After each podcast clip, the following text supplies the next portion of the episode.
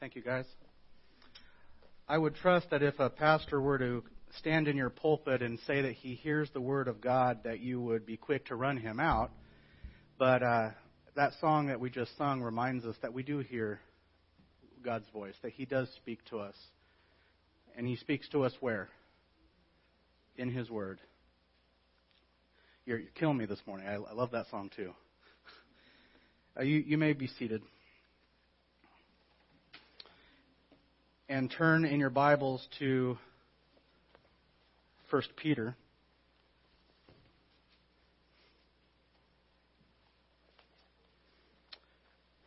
We'll be looking at the Christian submission to unchristian spouses. We'll be reading 1 Peter 3 1 to 7. And in this text, we, in, in, this, in this grander text, which began in the middle of chapter 2, we see that the Apostle Peter, sometimes I refer to him as Pastor Peter, that he is concerned with the conduct and behavior of the church. He wants to teach Christians how to live like a Christian. And ever since chapter 2, verse 11, he's been explaining what the believer's position in Jesus Christ ought to be producing in them as they, as they go out and as they live their lives, inevitably encountering persecution, inevitably encountering hostility at the hands of a world that hated their Lord, that killed their Lord and Savior.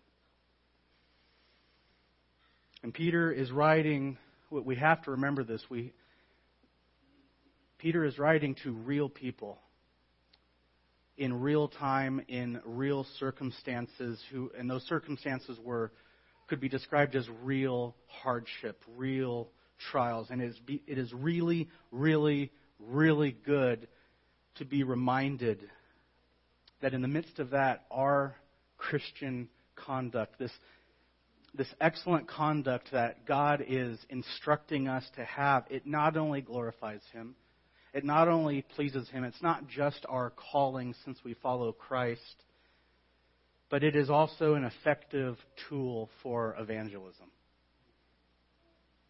Do you, do you believe that? That the Word of God says your Christian conduct, your excellent behavior is used by God to win the lost. He says that in chapter 2, verse 12. That having an excellent behavior among believers, that it may cause them to glorify God in the day of visitation. And we, when we looked at that text, we saw that the day of visitation is that moment when God's mercy is manifested in the life of the sinner, and it's revealed to the sinner, and that sinner turns to God in repentant faith, and that sinner is saved. It is a good day to be it, it, the day that one is visited by God like that is a good day. So, with the many motivations given in this series, which begins in chapter 2, verse 11, and goes all the way to the end of chapter 4, Peter reminds us here that our Christian conduct, that, that by our Christian conduct, the unbeliever might be led to salvation. And we see this truth applied here in this text in the smallest, but beyond a doubt, the most crucial, the most important unit of a functional society. What unit is that? The family. He, he, he focuses on marriage here, it's, but it's the family. And Peter has carried us through various platforms of society which all function on this premise of of submission of one body to another. And he, he began first with the national scale, with citizen to king, and then he moved to the local scale with slave to master. And here in verses 1 to 6, you will see the Christian wife's submission to her unchristian husband. And then in verse 7, the Christian husband's duty to his unbelieving wife, to his, to his unchristian wife. Let's read the text.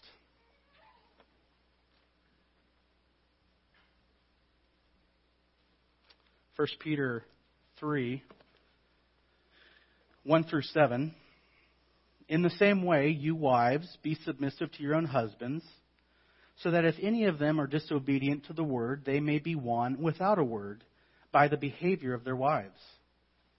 As they observe your chaste and respectful behavior, your adornment must not be merely external, braiding the hair and wearing gold jewelry or putting on dresses, but let it be the hidden person of the heart, with the imperishable quality of a gentle and quiet spirit, which is precious in the sight of God.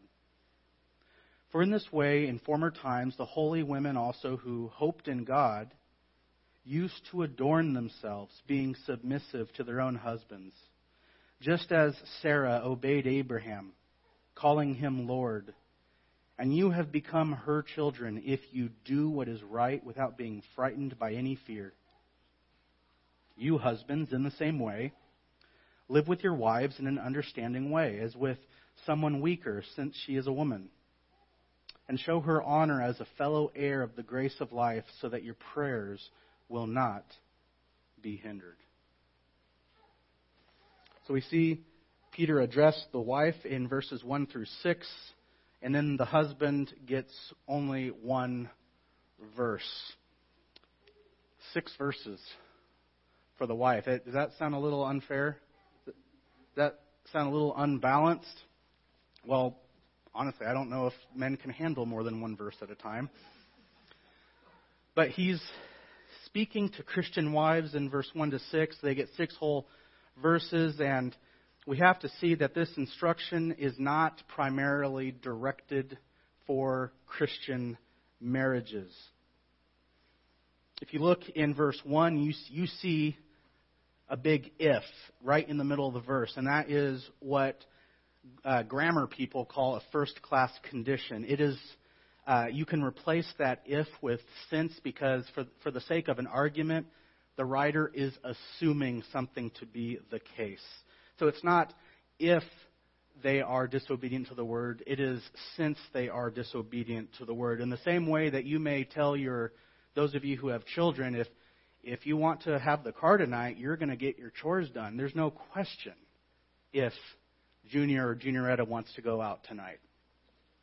So, since they are disobedient to the word. And this text answers the question what does a believing wife do with her unbelieving husband? Or in verse 7, what does a believing husband do with his unbelieving spouse? Ought the Christian who is now married to someone who doesn't share their faith, who doesn't share their convictions, Ought they to, to ditch their unbelieving spouse? Do they need to go find someone who's, who's spiritual, who's born again, who's more in line with their principles? Someone who's a little more enlightened? Should the husband view his wife with indifference? I mean, after all, she doesn't she doesn't belong to the kingdom of God anyway. Isn't isn't he on a higher plane now? Should the wife shun her husband? Should she shun and reject his authority? I mean, after all, doesn't she now answer to a higher authority? Doesn't she now belong to a better man, the man Jesus Christ? So the question is, is what does each Christian do in this situation? Well, what helps put, puts the fact that Peter gives six verses to the wife compared to one verse for the man is what it meant to be a woman in the first century. Quite frankly, it was horrible. Women were treated like property. They were often viewed as little more than a slave or a domesticated animal. A master could have, just as a master could have his slave executed on a whim because he did something to displease his master, and the master would have absolutely no legal consequence a husband could do the same thing for his wife. If a husband walked in and found his wife having an affair, he could have her executed, no trial, no questions asked. If a wife walked in, found his hus- found her husband in the same thing, she can't do anything. So it's it's a little stacked in terms of double standards. And so women typically had more problems. There were more hurdles and struggles when they converted to Christianity compared to a man who converted because the worldview was very much against women and their place in social structure. Now, when a man converts, his wife converts along with him. She, she's not really, he's the one in charge anyway. She's not really allowed to have an opinion herself, and so she goes with the flow. And whether or not that conversion is authentic or genuine, that's a, that's a whole other topic. But, so at least on the surface level, on the surface, there is no problem. But when a woman who, according to that culture, according to that society, when a woman who has no rights converts, and she comes to faith, and she now professes that faith, and she tries to live out that faith independently of the figurative head of her life, whether it was her father or whether that head had now become her husband. When that happened, she's now a rogue. She's become defiant. She's become independent. And you could see the, the great potential for shame and embarrassment and conflict. In that society, a woman who, who would do that would be deemed unfaithful. And so the women of Peter's day, they needed a little extra encouragement to do their part. And Peter, I love Peter. You can see his pastoral heart in this epistle. He is sensitive to the difficulty of their predicament. And he is kind and comforting to them, and he responds to their difficulty by giving them extra words that are designed to encourage them, designed to encourage the Christian wife in this situation. Now, as I said, there are many reasons given in this grander text, uh, beginning in 2:11 all the way to the end of here in 3:7. There are many reasons given why we submit, why we submit to our governments, why we submit to our masters. But the goal in mind here, Peter is bring, making it extremely personal.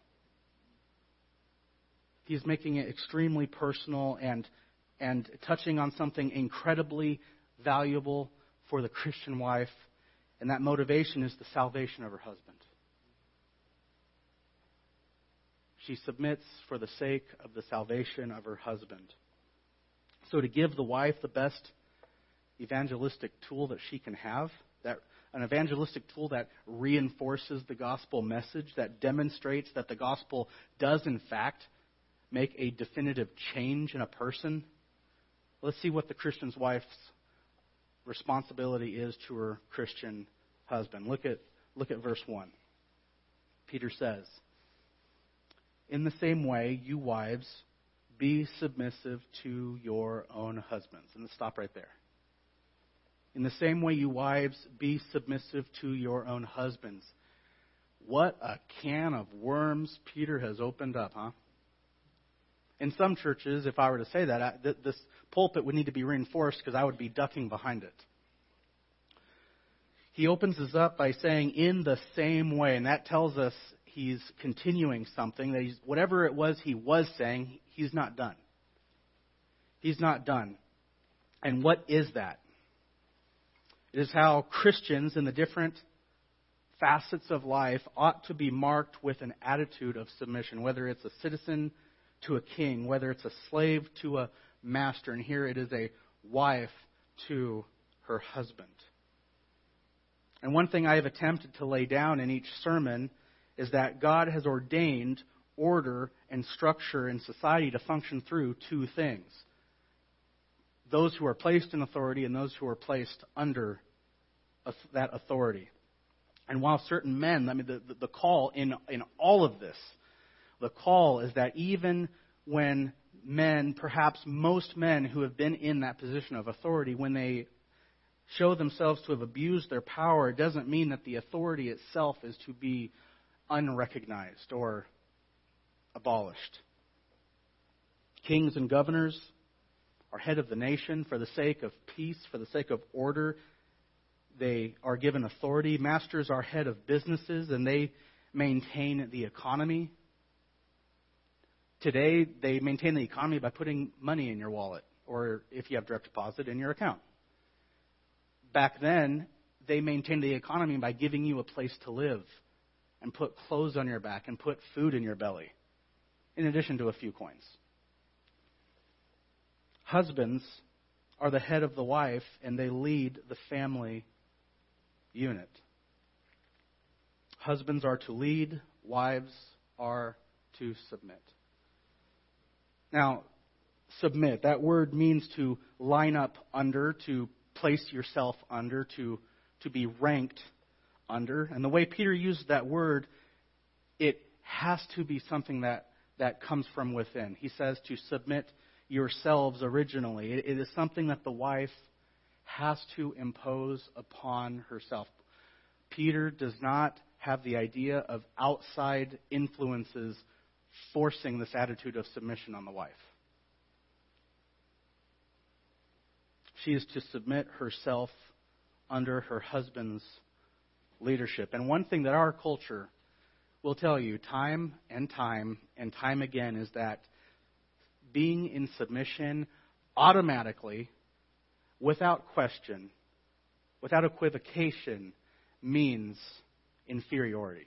Has anyone not heard this?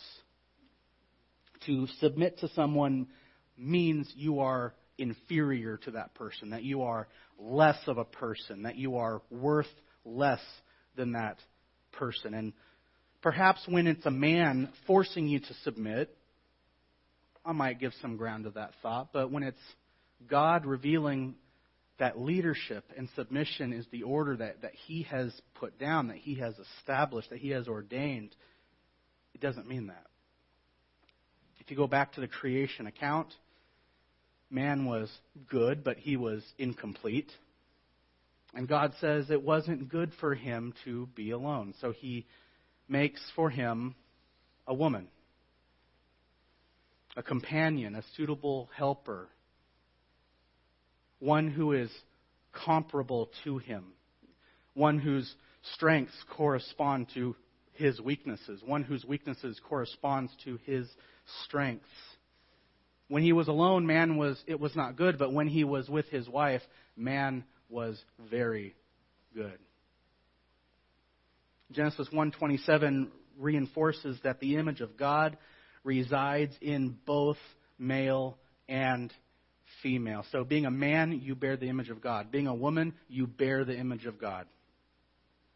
And furthermore in the New Testament, Paul says in Galatians 3:27, "For all of you who were baptized into Christ, you have clothed yourself with Christ." He says there is neither Jew nor Greek, there is neither slave nor free man, there is neither male nor female. For you are one in Christ. And what I want everyone to hear, what I want everyone to hear me saying right now is that there is no biblical precedence, there is no biblical warrant to think that there is any intellectual, moral, or spirit, spiritual high ground that either gender has over the other. Male leadership does not mean male superiority. In Christ, there is no male and female, but in marriage, there is. Can I get an amen? No, don't listen to what society tells you in that regards. In, ma- in marriage, there is male and female. And within the construct of the family, God has said husbands are to lead, wives are to submit. Now, notice what Peter doesn't say. What does Peter not say here? He doesn't say that wives ought to leave their unbelieving husbands. Rather, if, if at all possible, they are to remain with their husbands. In the same way that slaves are not instructed to run away from their masters, the implication is that if possible, wives are to remain married to their husbands. Around five or so years before Peter would write these letters, the Apostle Paul would write in 1 Corinthians 7:13 uh, and following, a woman who has an unbelieving husband, if he consents to live with her, she must not send her husband away. Why? Well, he, he continues. For the unbelieving husband is sanctified through his wife. That's, that's talking about him being made a benefiter. Uh, he, he, he gets benefits. He's blessed for being so close to her. Not, doesn't mean he is saved by being joined to her, but he says, the unbelieving husband is sanctified through his wife, and the unbelieving wife is sanctified through her believing husband. Yet,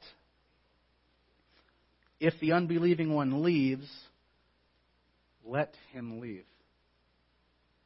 The brother or sister is not under bondage in such cases, and he gives the reason here. God has not called, uh, for God has called us to peace.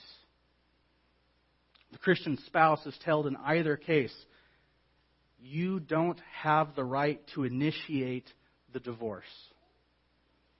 If their spouse is run off by the faith of the believing spouse, or if, if the spouse is not run off by the faith of the one who has now become a Christian, of the, if, if they're not scared off by the changes of now being married to a Christian, let them remain.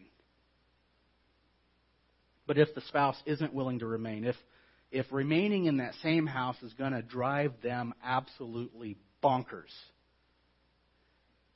if all that's going to happen is they're going to fight and bicker, God does not want that. It, and it, if, if that's the case, it is the prerogative of the unbelieving spouse to leave if they choose. The ball is in their court. Because if you force the unbeliever to remain, the chaos that would ensue won't help the Christian's witness and testimony. It's not going to drive that person to Christ. But if they are willing to remain in the house with that Christian, don't run off. Don't run off because God just might save your spouse. And if that's going to happen, your Christian behavior is going to play a very important part. And that's precisely Peter's point. Christian wives submit, look in verse 1, to your own husbands, so that if any, I, I, again, you can replace the if any with since, since they are disobedient to the word, they may be won without a word by the behavior of their wives, as they observe the chaste and respectful behavior of their wives. Now, if you see that word observe, that points us back to 112 where Peter said that the Gentiles are observing your good works and that they, they might glorify God in the day of visitation because they are observing your works. So it's the same idea here. But Christian wife, Christian woman, your conduct is important. Your conduct is important. Now, who are, who are they to submit to? Not, not just any husbands, and certainly not all husbands, amen, but to their own husbands, that, that emphatic personal pronoun. And then he says that they may be, that they, the husbands, may be won without a word by the behavior of their wives. Now, this threw me for a loop first, because just like that, that last song that the McCafferty brothers sung this morning, the Word of God is God speaking to us, and that it, we, we place a very, very high place.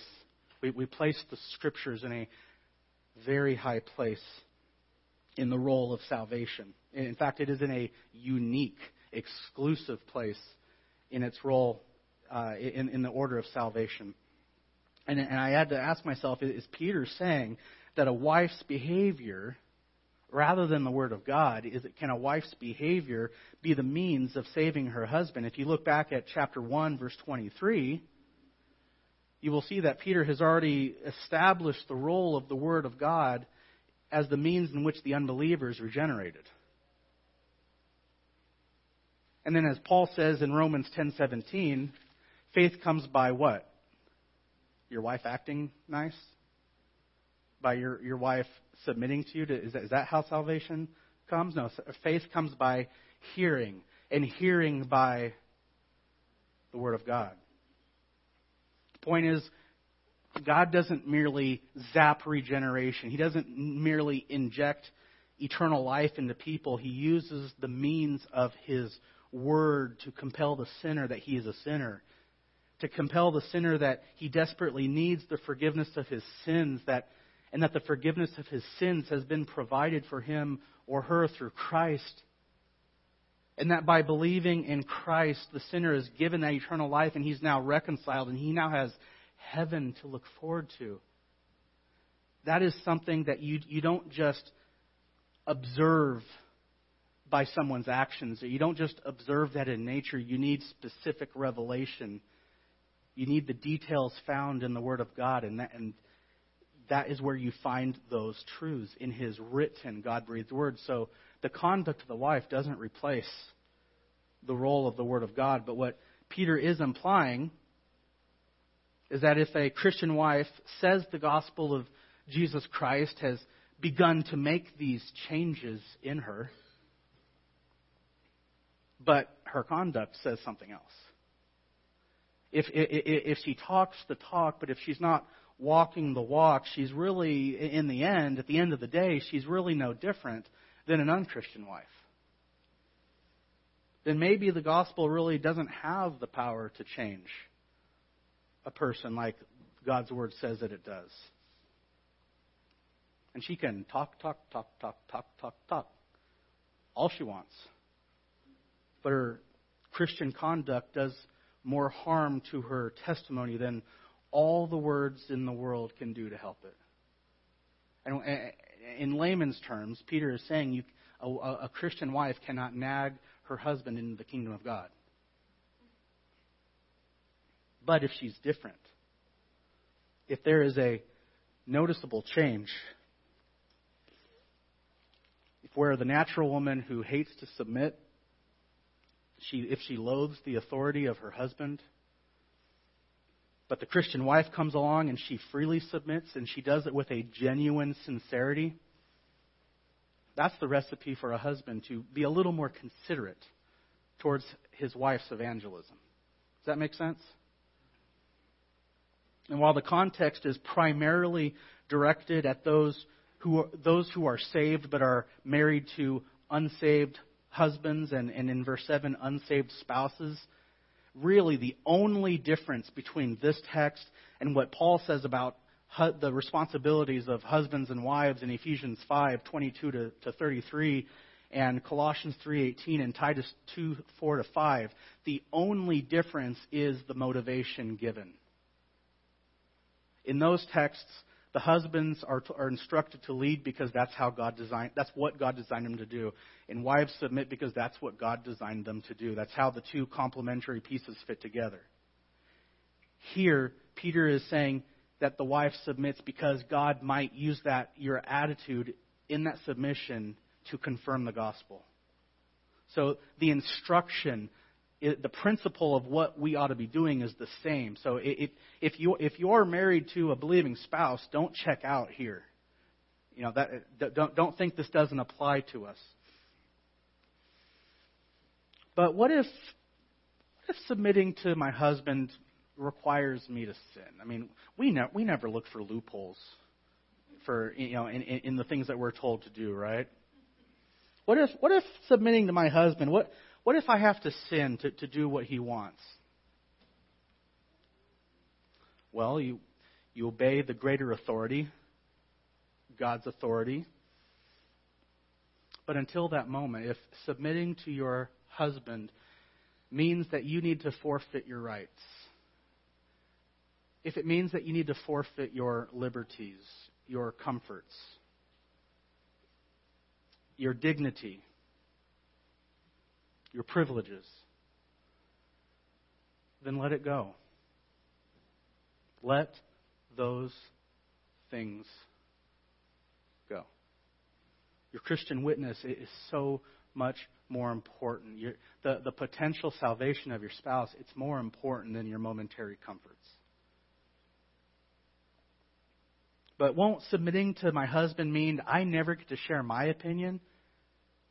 Does it mean that I'll never have a say in the matter? Maybe. Shocking, isn't it? It, it? it could mean that you might get walked over and walked on. It might mean that, but that depends on your husband.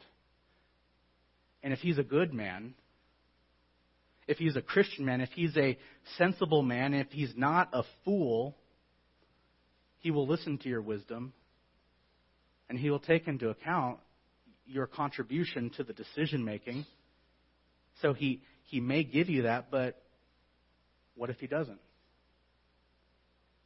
What if he doesn't let you be a part of the decision making and he does walk all over you? At the end of the day, Peter is asking you, through implication, will you recognize your husband's headship over you? Will you recognize and respect his duty to lead you, regardless of how dumb he can be sometimes? Christian wife, Christian wives are submissive to their husbands. Now, we second thing that she's called to do in verses three to six.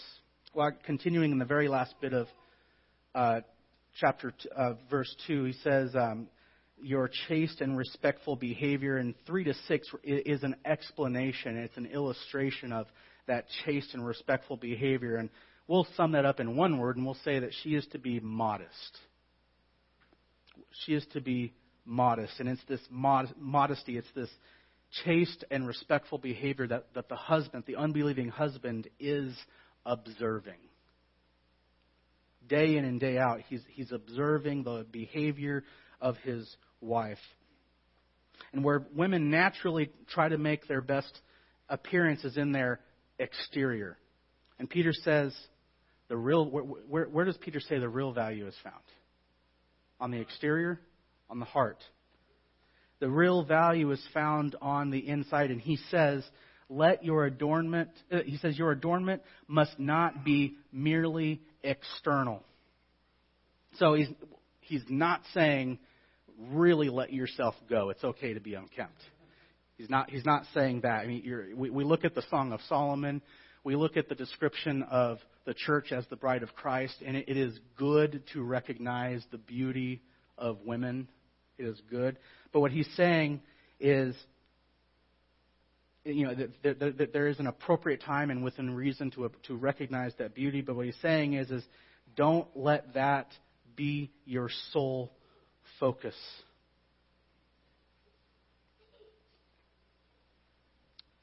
the focus ought not to be primarily on the outside. He provides some examples. He says in verse 3, continues in verse 3, he says, braiding the hair, wearing gold jewelry, putting on dresses.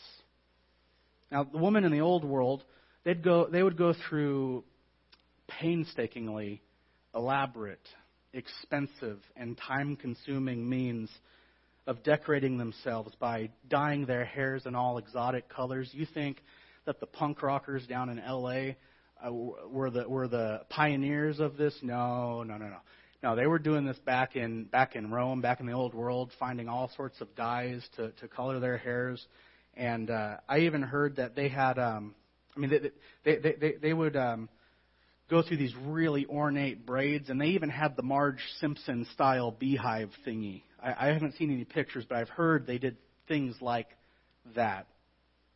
They would go through these elaborate means of decorating themselves and with, with the color of their hair, the, the, the, the braiding of their hair, and their, their dresses, which would just be covered with the most expensive gems and pearls and stones, because they want to not merely accentuate their beauty, but by accentuating their beauty, they're trying to attach value to themselves because their husbands didn't value them. They felt they were only as valuable as, as they could make themselves attractive.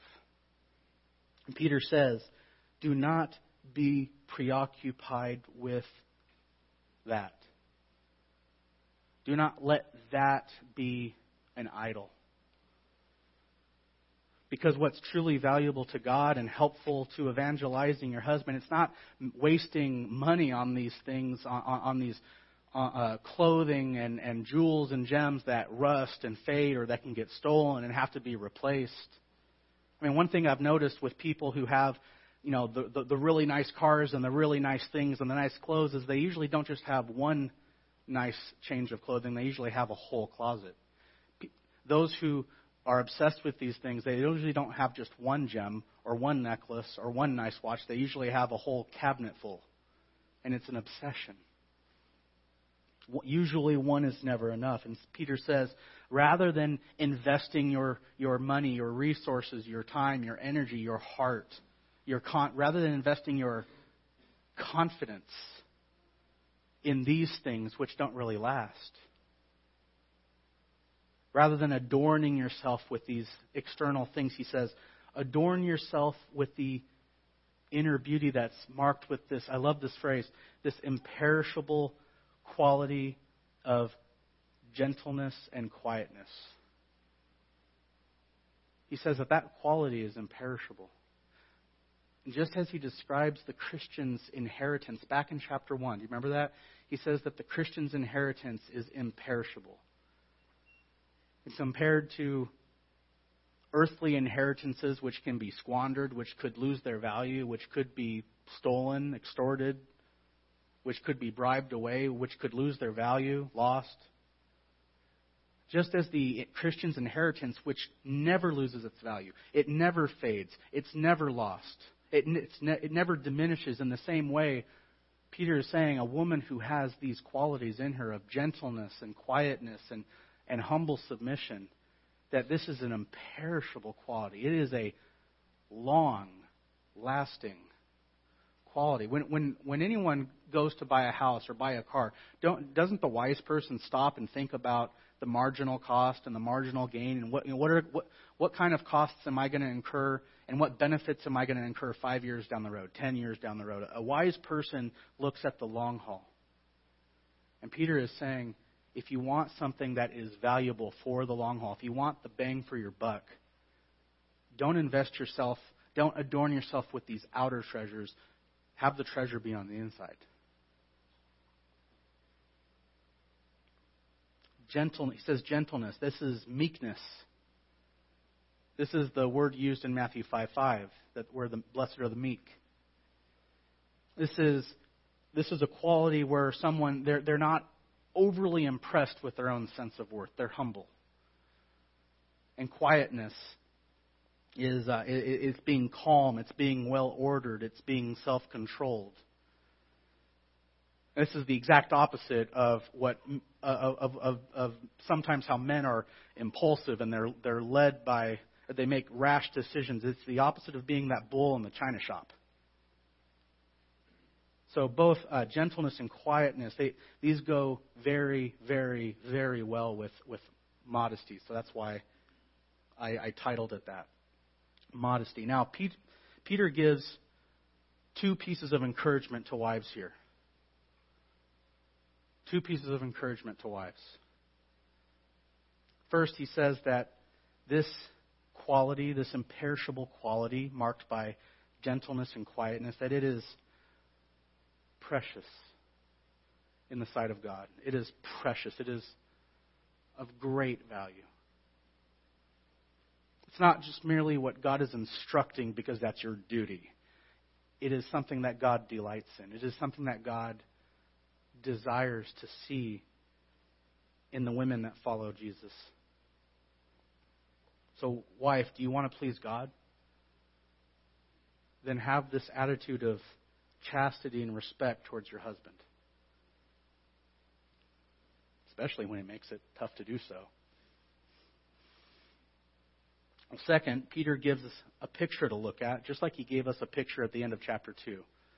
He gives a picture to look at because that illustrations always help. Illustrations are good. So this, and he said, uh, just as a, a woman on the cover of, of a magazine, you know, sometimes we, we go to the store and we see all these magazines with women and and they're accentuating their hair or their body or their or the the the, the whatever that gel stuff does to your skin, the smoothness of your. Obviously, I don't buy this stuff. But we, these models are trying to be the model for whatever it is that they're trying to get you to buy, the, you know, to, or, or to invest in. And in the same way, Peter gives us a model to look at. Look at verse 5. For in the former times, the holy women also, who hoped in God, used to adorn themselves, being submissive to their own husbands, just as Sarah obeyed Abraham, calling him Lord.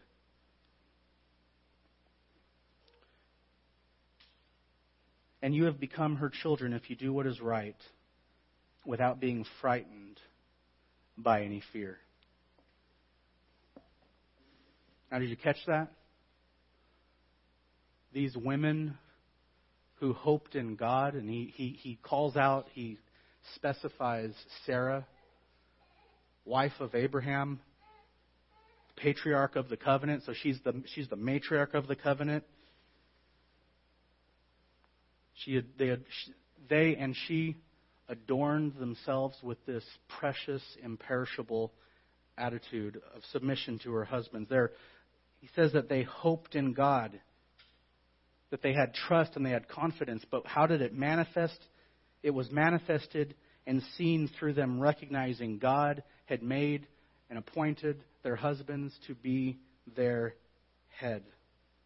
And here, Peter is referring to Genesis 18:11. He says that Sarah is an exemplary model to follow for wives. And what did she do? She called him Lord. that word can be can mean master or sir. So, wives, you need to call your husbands Lord. All, no. Now she she only did it that one time. We only have that one account in Genesis 18:11. And, and, and just as a side note, it's not the title that's important, but it's the attitude behind it. So it, it doesn't really mean anything if you it, it, for someone to call their husband sir, but not to, not to have a conduct that complements that or goes with it. But she only says it that one time in the record of Scripture, Genesis 18:11. But Peter says, Peter describes her calling uh, Abraham as Lord in the present tense. So it, it, it's an ongoing thing. It's not just a one-time thing it's an ongoing, it, it is a, is a regular pattern. It is a quality of who she was. It was a qual, marked quality of her attitude. Knowing the hard challenges and the consequences that many of the women in the church could face from their husbands because of their faith, Peter, he sensitively and he compassionately and soberly tells the wives, You have become the daughters of Abraham, of Sarah, if you do what is right without fear. You have become her children. Now you have to stop and think about how encouraging that would be for a woman who, at best, she's looked at with suspicion or well, no, at best she would be accepted, but most of the time, at best, she would be looked at with suspicion by her husband or by her family or by her father or those in her community. She would be looked at with suspicion or curiosity. Oftentimes that led to mistrust. And at worst, they would be looked at, uh, they, they, they would become estranged. They would become kicked out of the family. They'd be estranged. She would become estranged by her family, her husband, her father, because that she dares to profess lordship to this to, to another man, to Jesus.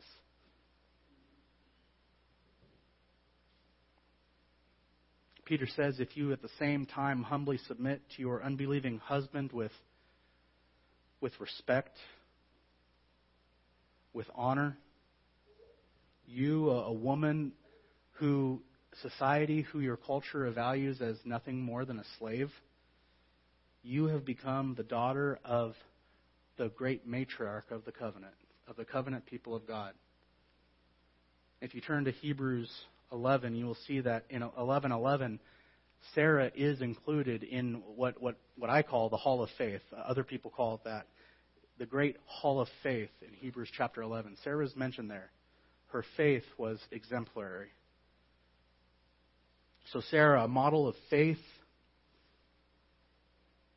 model of humble submission to her husband, of modesty. Christian wife, would you adorn yourself like her? Would you adorn yourself with the same exemplary attitude that she had? Would you see that what you do on the inside is more vastly more important than what you do on the outside?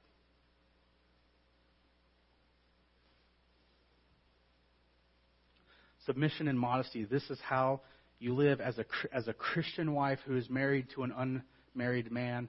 This is how you live so as so with the hope that he might be saved while he remains married to you. Now let's turn the tables a little bit, shall we?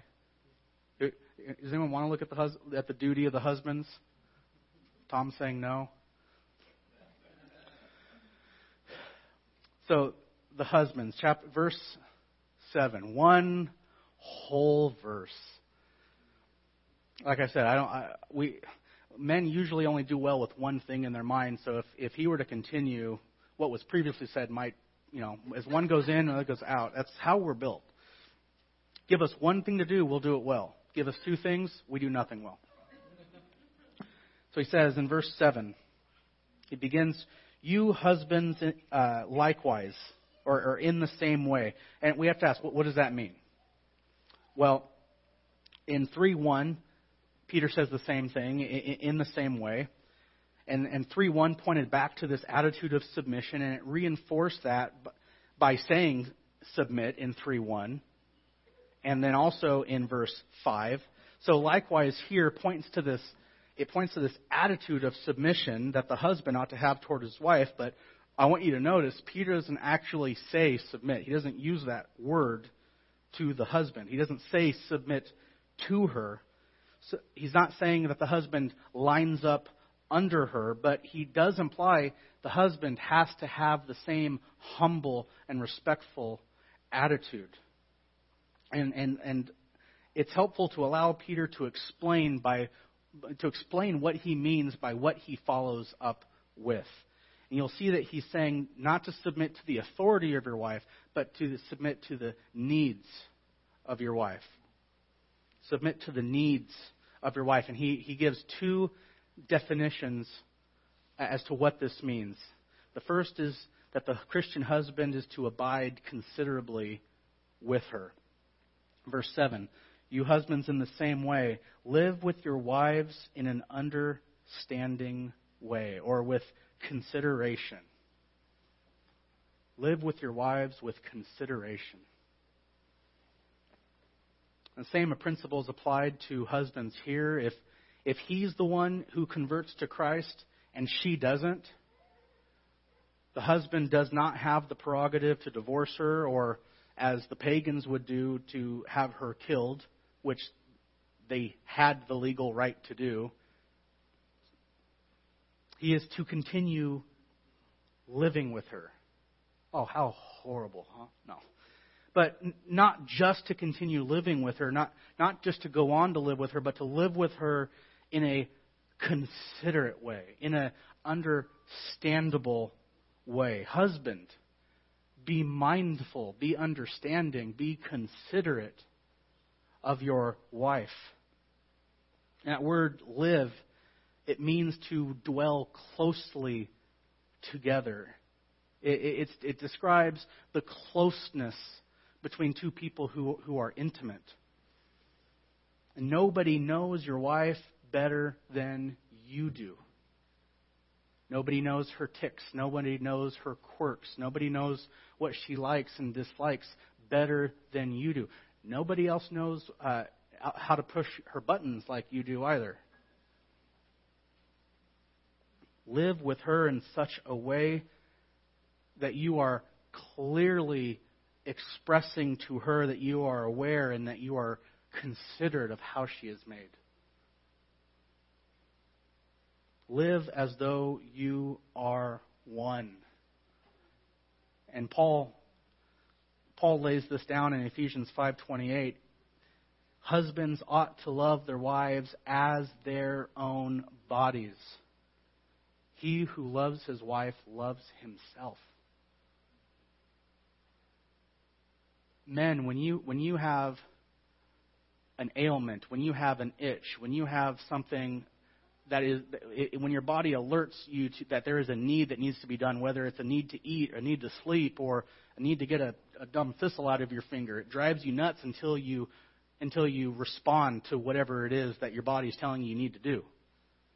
Paul is saying, treat your wife in the same way that you would respond to the needs of your body. If you're cold and you you put, some, you put something on. If you're hungry, you eat something. If you're tired, you go to sleep. You're responding to the needs of your body. Give that same consideration to your wife because, according to Scripture, you're one. Living with understanding means recognizing there are significant differences in how each of you are made. Peter continues in verse 7 Live with your wives in, understand, in an understanding way, as with someone weaker, since she is a woman. And again, if I was in another church, I would duck, but I feel reasonably secure up here right now. Now, again, not implying inferiority here. Not implying inferiority, but I can say with certainty men are different than women, and women are different than men. And for some reason, the science textbooks don't seem to grasp this nowadays. Or CNN doesn't seem to grasp this nowadays. But they, men and women are different. They have less muscle mass. They think differently. They behave differently. They, they're affected by emotions differently. They have different uh, they, they have certain limitations as to how much output their bodies can produce over long periods of time. And one really interesting thing I heard on the radio the other day is that there is a, a, a surprising study of women who are spending long terms of, uh, of enlistment in the military and what being what uh, training and being prepped for service and ready for service over the course of 10, 15, 20 years, what's that, what that's doing to their body when they finally come back home, it's startling. They're finding out that they're, they're, they're unable to have children because of what all that training has done to their bodies. Now, stop and think about what it must have been like to be a woman with, with, with all the womanly things that go on Imagine what it would have been like to have been a woman in the first century and not have your local pharmacy. Husband, now this is a call to the husbands. Live with your wives in such a way that you understand she's made differently than you. She has strengths that correspond to your weaknesses. You have strengths that correspond to her weaknesses. She is made differently than you. Be considerate of her. Be strong and disciplined, but be gentle and patient with her. Lead her courageously, but, be, but lead her humbly. Care for her as if she were an extension of yourself. Dwell closely with her as if she was an extension of yourself. That's the, that's the biblical position between what of the relationship between a husband and wife. So not just he's not just to live considerably towards her, but he's also to honor her with a genuine companionship. He's to, he's to honor her with a genuine companionship. Verse 7 uh, finishes up and show her honor as a fellow heir of the grace of life, so that your prayers will not be hindered.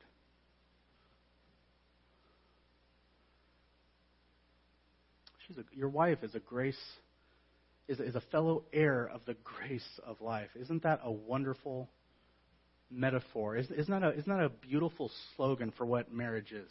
Marriage, the grace of life.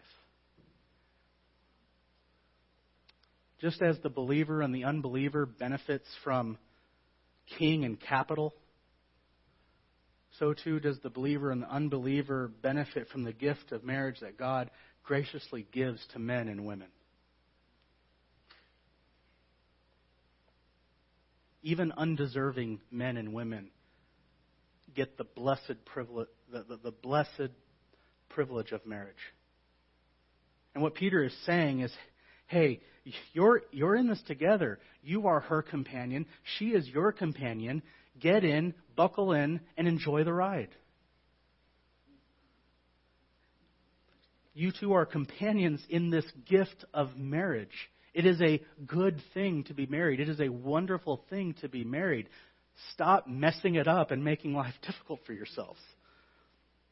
And what's so sad is that it was so incredibly, incredibly rare for, the, for a pagan marriage to look anything like a Christian marriage.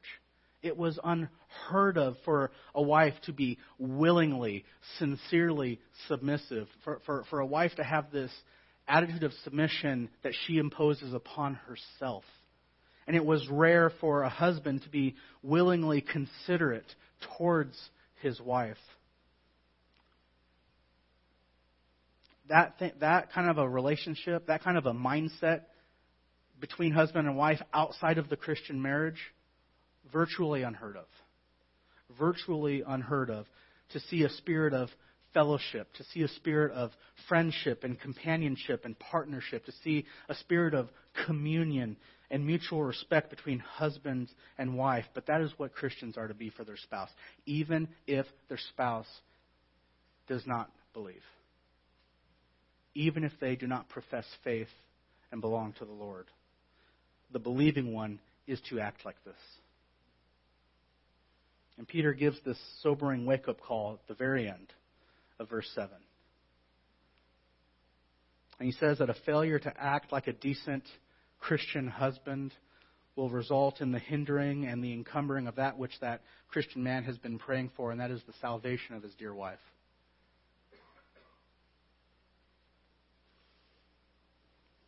So Peter says, Men, don't neglect this duty.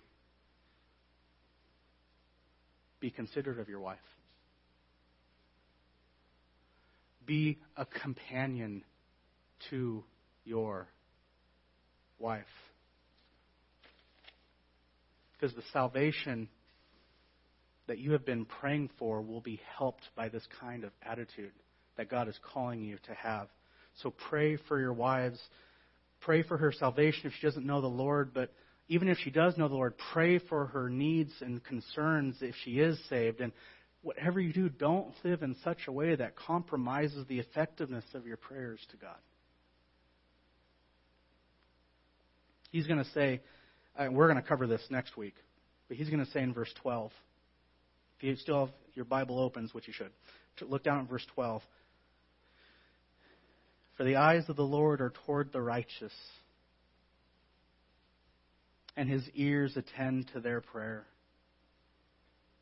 But the face of the Lord is against those who do evil. Let's pray.